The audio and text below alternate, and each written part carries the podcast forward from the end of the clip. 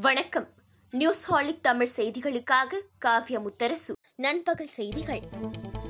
Corona சிகிச்சை பணியில் நோய் தொற்றுக்கு ஆளாகி உயிரிழந்த மருத்துவர்கள் குடும்பத்திற்கு தலா இருபத்து ஐந்து லட்சம் இழப்பீடு வழங்க உள்ளதாக முதலமைச்சர் மு க ஸ்டாலின் அறிவித்துள்ளார். நாற்பத்து மூன்று மருத்துவர்களின் குடும்பங்களுக்கு தலா இருபத்து ஐந்து லட்சம் இழப்பீடும் கொரோனா இரண்டாவது அலையில் பணியாற்றிய மருத்துவர்களுக்கு முப்பதாயிரம் ஊக்கத்தொகையும் செவிலியர்களுக்கு இருபதாயிரம் ஊக்கத்தொகையும் வழங்க உள்ளதாக மு க ஸ்டாலின் அறிவித்துள்ளார்.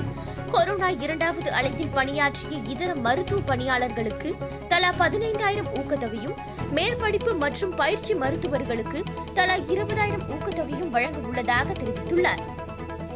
பிரதமர் நரேந்திர மோடி தலைமையில் மத்திய அமைச்சரவை கூட்டம் இன்று நடைபெற உள்ளது.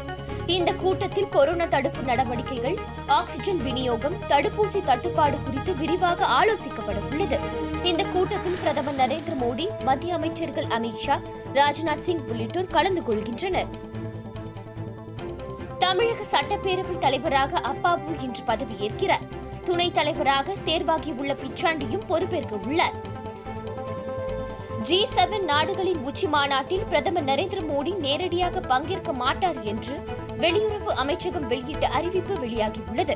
தற்போதைய கொரோனா பரவல் சூழ்நிலையில் இங்கிலாந்து பிரதமர் போரிஸ் ஜான்சனின் அழைப்பை பிரதமர் நரேந்திர மோடி ஏற்க முடியாத நிலை இருப்பதாகவும் அவர் லண்டன் செல்ல மாட்டார் என்றும் வெளியுறவு அமைச்சகம் தெரிவித்துள்ளது. தெலுங்கானாவில் இன்று காலை பத்து மணி முதல் பத்து நாட்களுக்கு முழு ஊரடங்கு அமலுக்கு வருகிறது.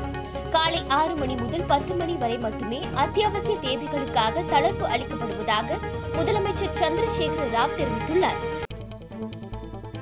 ஒடிஷாவில் இருந்து தமிழ்நாட்டிற்கு ஆக்ஸிஜன் ஏற்றி வருவதற்காக எக்ஸ்பிரஸ் ரயில் புறப்பட்டு சென்றுள்ளதாக தெற்கு ரயில்வே தெரிவித்துள்ளது. திருவள்ளூரில் இருந்து காலி டேங்கர்களுடன் இந்த ரயில் ரூர்கேலாவுக்கு செல்கிறது. இரண்டு கிரயோஜெனிக் டேங்கர்கள் கொண்ட இந்த ரயில் ஒடிஷாவில் இருந்து ஆக்ஸிஜன் நிரப்பி தமிழகத்திற்கு திரும்பி வரும். இந்த ரயில் மூலம் வரும் ஆக்சிஜன் டேங்கர் லாரிகள் மூலமாக பல்வேறு மருத்துவமனைகளுக்கு கொண்டு செல்லப்பட உள்ளது உலகில் சிறந்த இருநூறு கல்வி நிறுவனங்களின் பட்டியலில் இந்தியாவிலிருந்து ஒரு கல்வி நிறுவனம் கூட இடம்பெறவில்லை என சென்னை உயர்நீதிமன்றம் கவலை தெரிவித்துள்ளது. தமிழகத்தில் முழு ஊரடங்கு அமலுக்கு பிறகு கொரோனா பரவல் விகிதம் குறைய தொடங்கியுள்ளது என்று மருத்துவம் மற்றும் மக்கள் நல்வாழ்வுத்துறை செயலாளர் ராதாகிருஷ்ணன் தெரிவித்துள்ளார். சென்னை மாநகராட்சி உட்பட பத்தொன்பது கொரோனா கண்காணிப்பு மையங்கள் கொரோனா சிகிச்சை மையங்களாக மாற்றப்படும் என சென்னை மாநகராட்சி ஆணையர் ககன்தீப் சிங் பேடி தெரிவித்துள்ளார். சென்னையில் பெட்ரோல் விலை லிட்டருக்கு இருபத்தி இரண்டு காசுகளும் டீசல் விலை இருபத்தி நான்கு காசுகளும் உயர்த்தப்பட்டு இதுவரை இல்லாத உச்சத்தை எட்டியுள்ளது. பெட்ரோல் டீசல் ஆகியவற்றின் விலையை தொடர்ந்து மூன்றாவது நாளாக எண்ணெய் நிறுவனங்கள் உயர்த்தியுள்ளன. சென்னையில் பெட்ரோல் விலை லிட்டருக்கு இருபத்தி இரண்டு காசுகள் உயர்த்தப்பட்டு தொன்னூற்று மூன்று ரூபாய் எண்பத்து நான்கு காசுகளாக உள்ளது. டீசல் விலை லிட்டருக்கு இருபத்தி நான்கு காசுகள் உயர்த்தப்பட்டு எண்பத்தி ஏழு ரூபாய் நாற்பத்தி ஒன்பது காசுகளாக உள்ளது. தற்போது இந்தியாவில் பரவி வரும் கொரோனா வைரஸ் வகையானது அதிக அளவில் தொற்று பரவலை ஏற்படுத்தக்கூடியது என உலக சுகாதார நிறுவனத்தின் தலைமை விஞ்ஞானி சௌமியா சுவாமிநாதன் தெரிவித்துள்ளார்.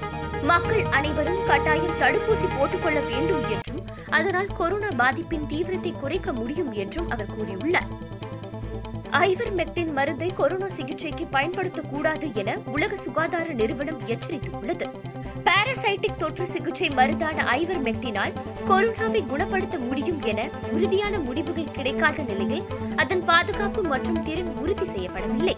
எனவே அதை கிளினிக்கல் சோதனைகளுக்கு மட்டுமே பயன்படுத்த வேண்டும் என உலக சுகாதார நிறுவனத்தின் தலைமை விஞ்ஞானி சௌமியா சுவாமிநாதன் தெரிவித்துள்ளார். இத்துடன் இந்த செய்தி தொகுப்பு நிறைவடைந்தது. நன்றி வணக்கம்.